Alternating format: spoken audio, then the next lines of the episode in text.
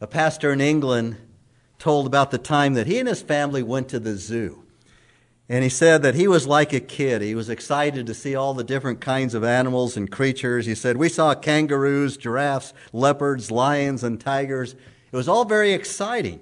But he continued, There was one creature that was on display that was easily missed.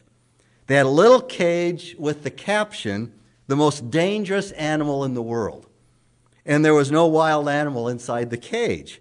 Instead, the back of the cage was open. People could walk into it, have their photo taken behind the bars, and above the sign said, the most dangerous animal in the world. And if we think about it, that really is true that our own human race has caused more damage and destruction to the world than all the animals in the world put together.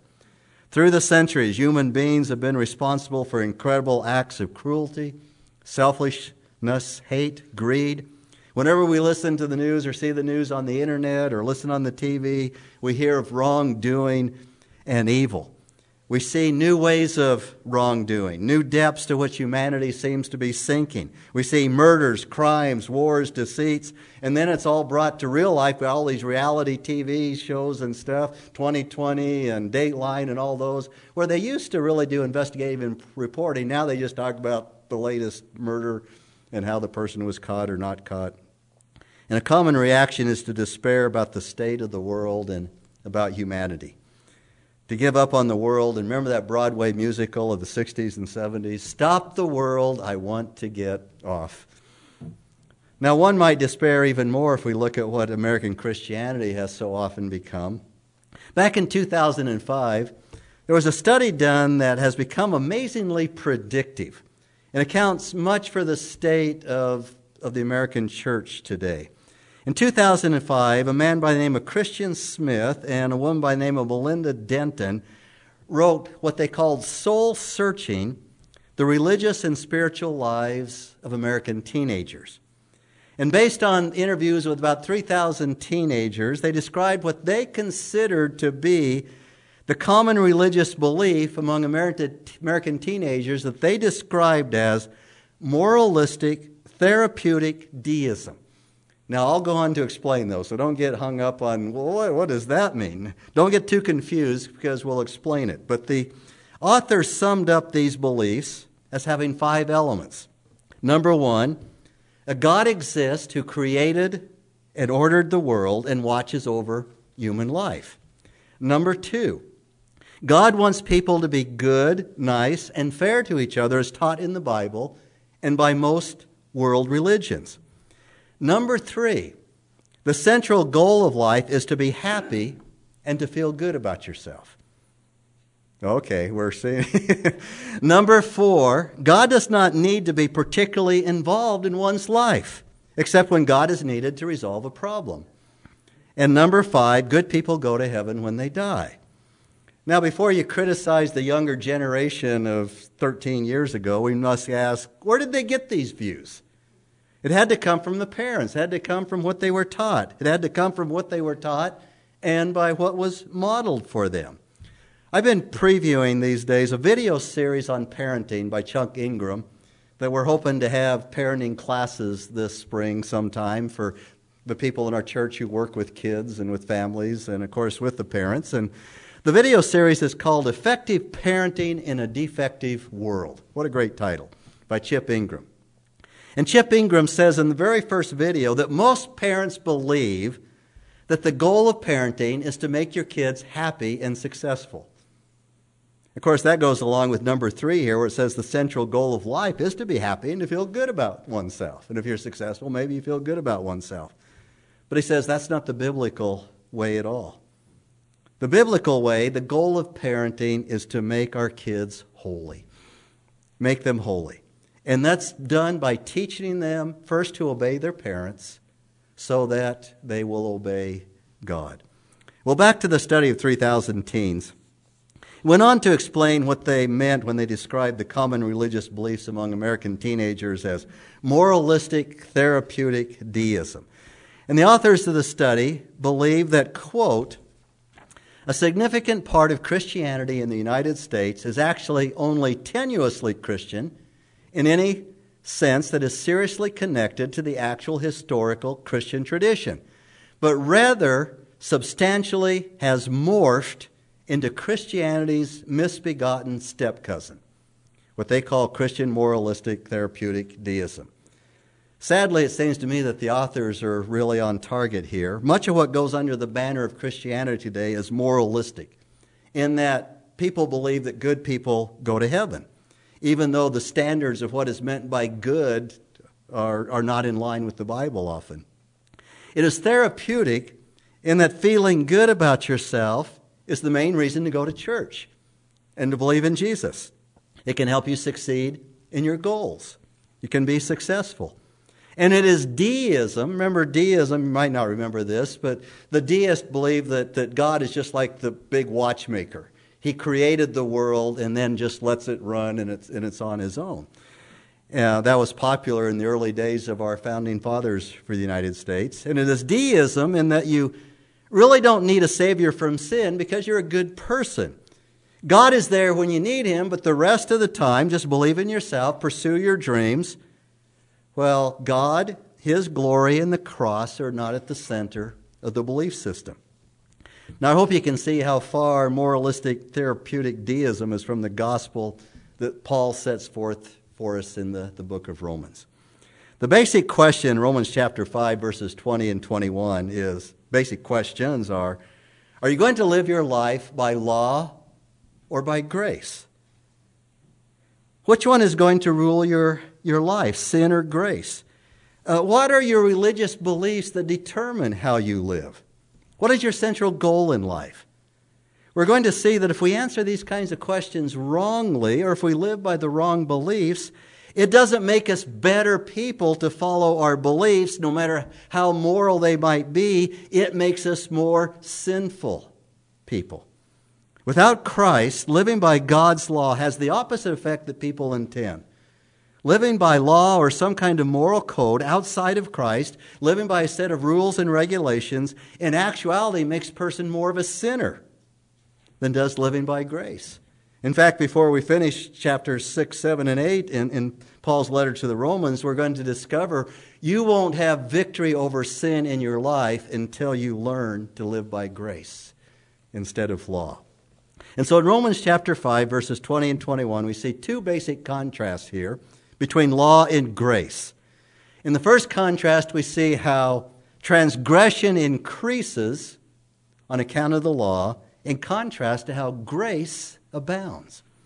And in the second contrast, we see how sin reigns in death while grace reigns to eternal life. So please turn once again to Romans chapter 5, the 20th verse. The fifth chapter of Romans, verse 20, page 1385. In this first contrast, Paul tells us why God gave the law. Here we see one of the purposes of the law. Verse 20. The law came in so that the transgression would increase. For where sin increased, grace abounded all the more. Paul says that one of the purposes of the law was so that transgression would increase. Paul's words would have been utterly shocking to Jewish readers at the time. The law came in so that transgression would increase. The average Jew would have thought that the law was given or came in to restrain sin, not to cause it to increase. Most Jews would do a double take and say, Did I, did I read that correctly? Is that what Paul's really saying? Paul's assertion definitely got their attention. Now, before we get into this, we know that the fault, whatever fault is here, is not with the law of God, right? Sin doesn't increase because there's flaws in the law somehow. God's word tells us that the law of the Lord is perfect. The seventh verse of the 19th Psalm the law of the Lord is perfect, restoring the soul. The testimony of the Lord is sure, making wise the simple. The 119th Psalm, the longest psalm in the Bible, is a testimony of how we are to love God's law. We are to delight in it. The word translated delight there, the Hebrew word sha'ah, is the same word that's used in the millennial kingdom where the child plays by the den of the cobra. The word delight means to romp, to enjoy. We delight in God's law. Psalm 119, 97. Oh, how I love your law. It's my meditation day and night. And then the 31st, 35th verse of Psalm 119. Make me walk in the path of your commandments, for I delight in it. Ten times the 119th Psalm, the psalmist expresses his delight in God's law. Twelve times he expresses his love for God's law. But there's a couple of things we need to understand about the law of God. The first is the law does not restrain sin at the heart level. The law does not restrain sin at the heart level. There is a sense in which both civil laws that we live under in our country and our community and God's law restrain sin externally. The speed laws cause us to slow down, especially when we see a police car. And I've told you the story before. I heard the, the sirens. I looked all over the place. I didn't see the police car until it pulled in behind me in my driveway off of the alley. but that's a whole other story. You know, the speed laws most of the time cause us to slow down. Laws against theft, against murder, and other things may restrain people who otherwise would do those things or be tempted to them. When I grew up, my dad said, We lock this to keep the honest people honest, because if it's a bad person, they're going to break the lock and they're going to get in however they want to. You see, the law cannot restrain the evil desires of the fallen human heart. I still want to speed if I think nobody's looking. Greed makes me want to steal. The law cannot bring my sinful heart into submission. Jesus hit the Pharisees with their hypocrisy on these things. Outward, they, outwardly, they practice obedience to the law so that others think that, well, they're really righteous. They're really good people. But in their hearts, Jesus said, they were full of self indulgence, uncleanness, unlawlessness. They were like whitewashed tombs full of dead men's bones. And the second thing we need to understand about God's perfect law is the main purpose as it pertains to Jesus Christ. So, to do that, please turn to Paul's letter to the Galatians. Galatians chapter 3 and verse 21. The third chapter of Galatians, the 21st verse, page 1426 in the Bibles in the rack. In this third chapter of Galatians, Paul has been talking about why God gave the law. He has said that the law was given for the purpose of defining transgressions. That is, it tells us what sin is. This is a sin. This is not a sin. This is a sin. You want to know what is sin? Read the law. And in verse 21, Paul asks a rhetorical question that would have been on people's minds at this point as they read Paul's letter. In verse 21, he says, is then is the law then contrary to the promises of God? Is there a discrepancy between the law and God's promises? Paul says, may it never be. That phrase, may genoito. No, no, never, that he uses in Romans and Galatians a lot. Now watch this at the end of verse 21. For a, a law had been given which was able to impart life. If a law had been given which is able to impart life, then righteousness would indeed have been based on law. The law was given to tell us what sin is, but the law has no ability to impart life or give righteousness.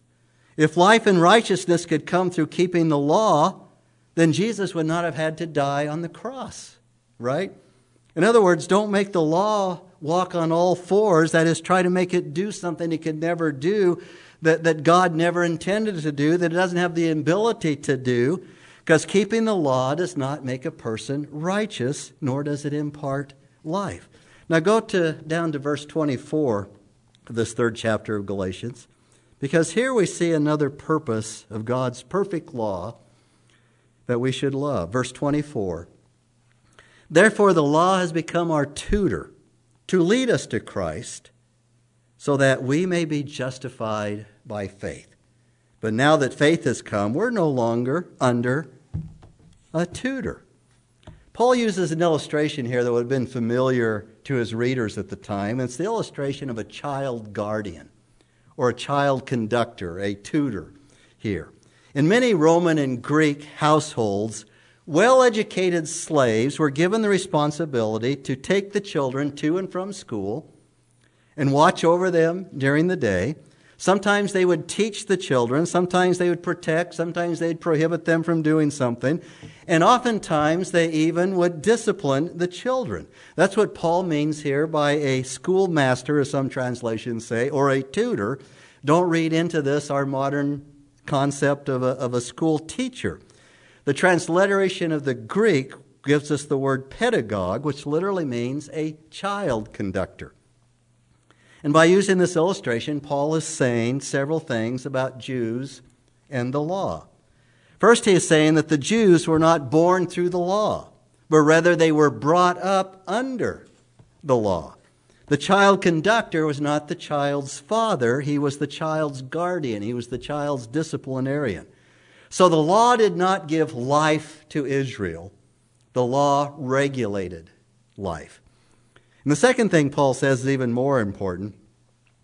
The work of the guardian or the child conductor was preparation for the child's maturity. Once the child came of age, he no longer needed the guardian.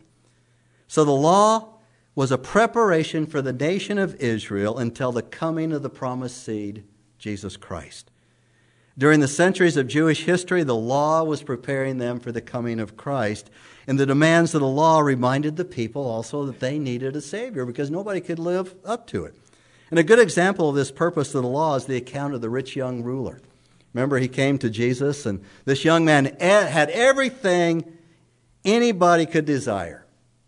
He had it all, but he wasn't satisfied. He had tried to keep the commandments all his life, but still something was missing. But these commandments had brought him to Christ, right? This is one of the purposes of the law to create in lost sinners a sense of guilt and need. The sad thing is that the young man was not honest as he looked into the mirror of the law. The last commandment, thou shalt not covet, totally escaped him, and he went away without eternal life. The law had performed its purpose. The Savior had come, and when we receive Christ, the guardian is no longer needed. And with that, we come back to Romans chapter 5, verse 20.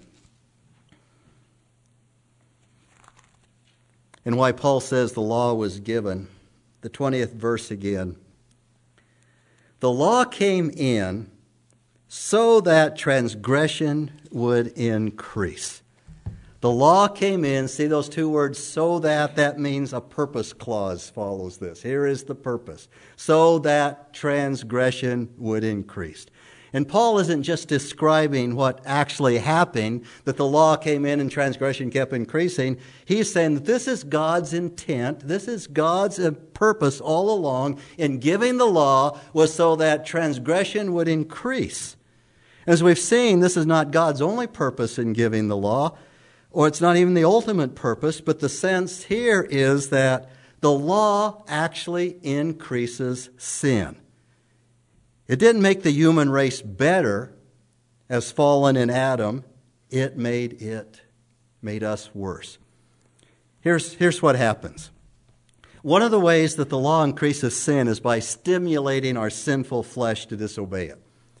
The law of the Lord, which is holy, which is perfect, combines with our rebellious flesh to entice sin. Paul says in Romans chapter 7, verses 7 and 8, if you want to turn over a page or whatever it is in your Bibles, chapter 7 of Romans, the 7th and 8th verse, he says, When the law says, You shall not covet, he says it produced in him coveting of every kind. Verse 7. What shall we say then? Is the law sin? May it never be. On the contrary, I would not have come to know sin except through the law. For I would not have known about coveting if the law had not said, You shall not covet. But sin, taking opportunity through the commandment, produced in me coveting of every kind. For apart from the law, sin is dead. By sin is dead, it, it has no power. But once he knew that coveting's a sin, it had all kinds of power in his life. It's like the little old lady who told the preacher that she wished he'd quit quoting the Ten Commandments every week because he was putting wrong ideas into people's heads.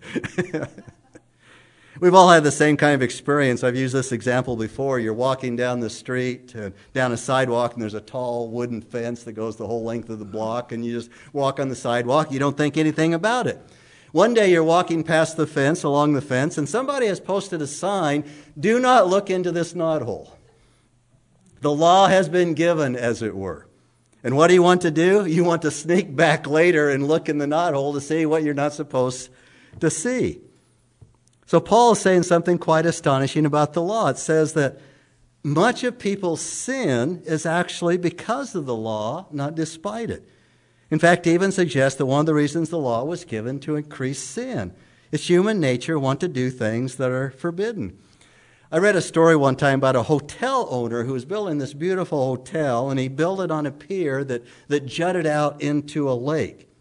And the hotel was brand new and it was ready for opening, and he was struck from the, with the fear that people would want to fish out the windows of, of the hotel. So he put up signs in all the rooms do not fish out your windows. The hotel then opened, and immediately he was faced with broken window after broken window because the people above were trying to fish out the windows. He put up more and more signs, but it still continued. Eventually, he reached desperation. He sought advice on how to stop people fishing from the windows. The advice that he got might sound surprising. He was told to take all the signs down. He did this, and right away the problem stopped. God is wiser than the hotel owner. He gave the law knowing that people would want to break it as soon as they heard it. In fact, one of the reasons that he gave it was to show us that trying to live by law did not work, to show us that we could not perfectly keep the law and grow and develop in ourselves or as a, a society on our own through our own human goodness. All through the centuries, people have tried to make the world a better place through keeping sets of laws in one form or another. Why do we send all those people to Washington D.C. or the capital over in Boise? Because they think we think they're going to make our life better by passing laws that, that we agree with.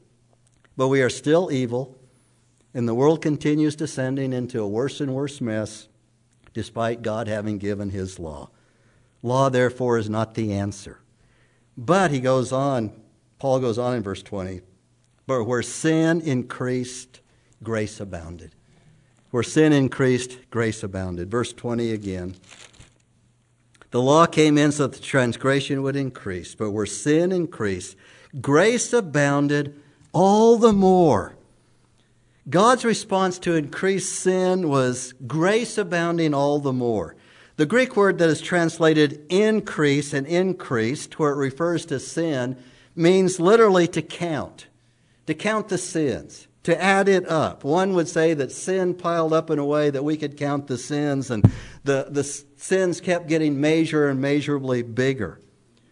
But the root of the word translated abounded when it refers to grace means to overflow, means to have more than enough. And then Paul adds the Greek word hyper, which is translated here all the more. Hyperabounded, grace abounded. So we could translate it where sins added up, grace superabounded. Donald Grey Barnhouse paraphrased it where sin reached a high level mark, grace completely flooded the world. James Boice develops two points regarding superabundant grace. First, he says, Grace is not withheld because of sin. God doesn't hold, withhold his grace because of sin, he gives more grace. And God's grace is never reduced because of sin, it's more. He points out that we usually don't operate this way. If someone wrongs us or offends us, we withdraw from that person and we do not treat them graciously. God's not like this. Jesus died on the cross. Sinners crucified his son who came to save them. And after the resurrection, Jesus easily could have instructed his disciples get out of this evil city of Jerusalem. It does not deserve to hear the gospel because they're so evil. But instead, he told them that repentance for the forgiveness of sins would be proclaimed in his name to all the nations. And then he added, beginning from Jerusalem. I like the way one pastor asked a a series of questions or asked, the, asked a question and then, then answered them. He says, Where can God's grace most clearly be seen? Where could God's grace most clearly be seen? He says, Is it in a beautiful cathedral where the choir perfectly sings a wonderful anthem of praise? Is that where we see God's grace clear, most clearly? He says, No, it isn't. Is it in the life of an aid worker selflessly giving him or herself for others without thought of return? No, it isn't. Is it in the life of human rights advocate fearlessly speaking out on behalf of the oppressed, the powerless, the voiceless? No, it isn't. Is it in the happiest, most loving home and family in the world? No, it isn't. Is it in the midst of Make Poverty History campaign? No, it isn't. Is it where people are standing up for morality in an increasingly immoral world? No, it isn't. He says the Bible tells us that the greatest display in intensity of God's grace and favor is in none of the places where we might expect to find it. He says, Let us remind ourselves of what we have just read. Where sin did abound, grace did abound all the more. The grace of God is at its most intense, not in the midst of righteousness and goodness, but in the midst of sin and evil. That is when his love is displayed the most. The pastor I just quoted is from England. His name is Bramwell Hayes, and he's with the Salvation Army. And he talks about something that I've never noticed in America. He talked about stinging nettles. Now, those I noticed.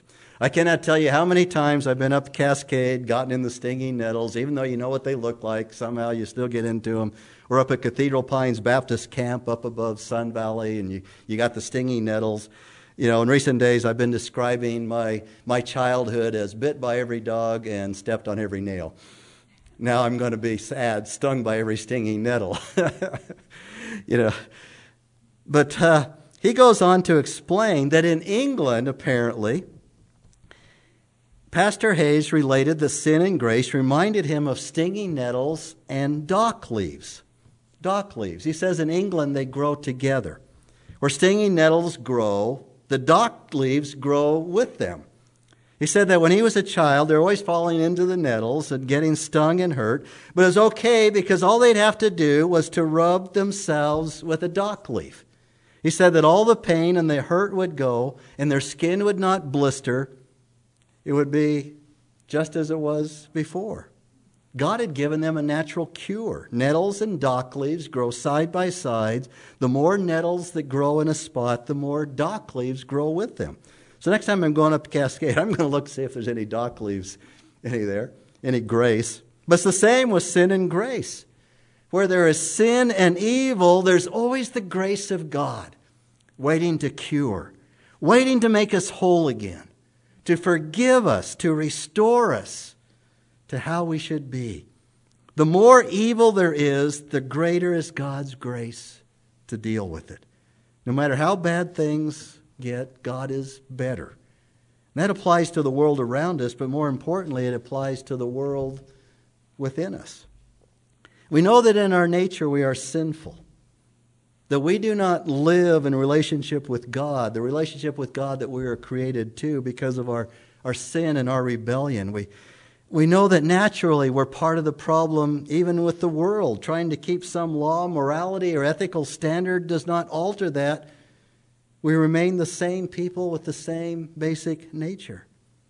But the message of Romans tells us that we've never gone too far for God's grace in His Son. That God's grace, through the death of Jesus Christ, the, the ultimate expression of grace, God's grace is there to restore us, to change our nature, to transform us more and more into the image of Jesus Christ.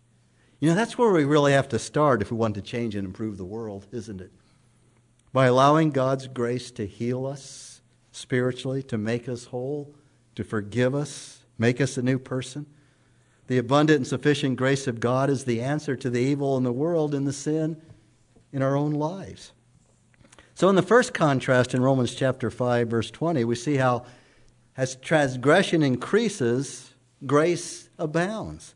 In the second contrast, and we'll only look at this briefly this morning, how sin reigns in death while grace reigns in eternal life. Verse 21 of Romans chapter 5 Grace abounded all the more, 21, so that As sin reigned in death, even so grace would reign through righteousness to eternal life through Jesus Christ our Lord.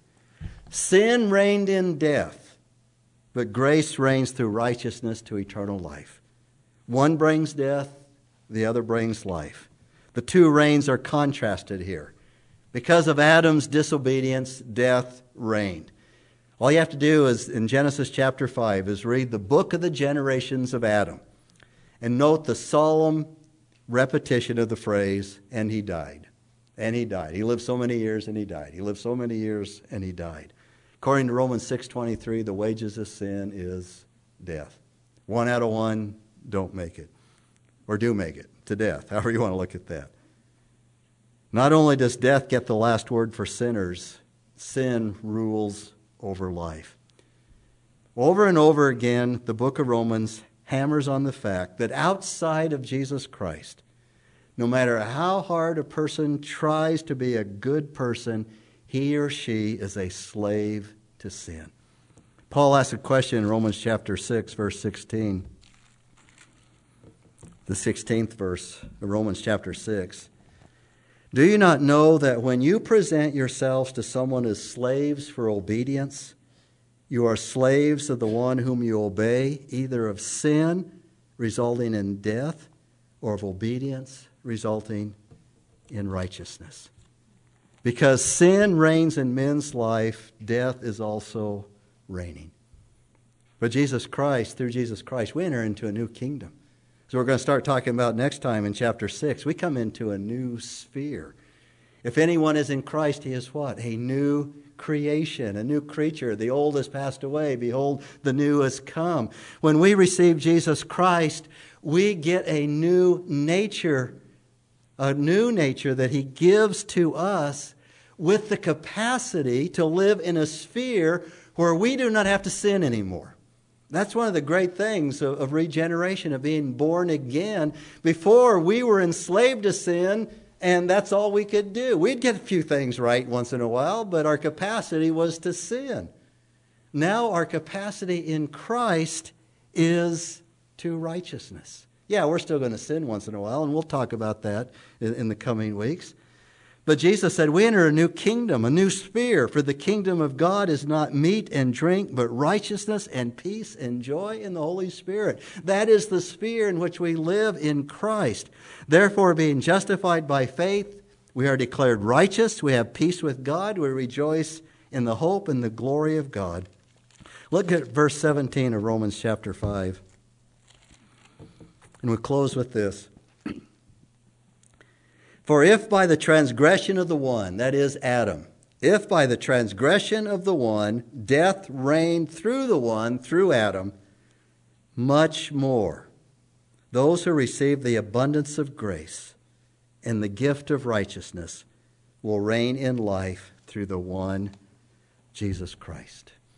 Beginning next week, we're going to see a beautiful picture, a vivid portrayal in Romans chapter 6 that, that displays through a wonderful picture what it looks like when grace reigns, grace and righteousness reign in our life through Jesus Christ. The sphere that we walk in and live in as we walk by the Spirit and do not carry out the deeds of the flesh. So, shall we pray?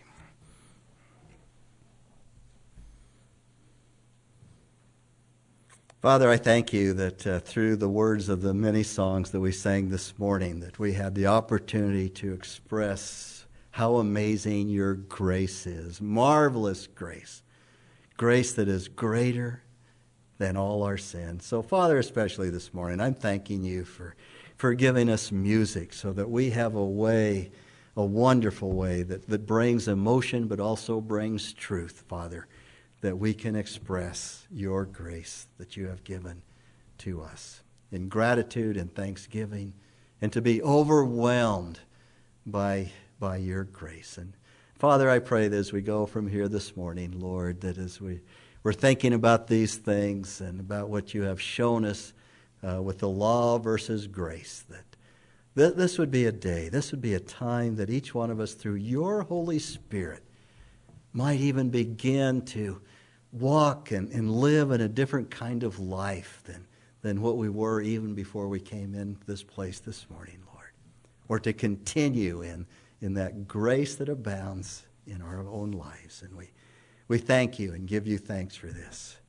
In Jesus'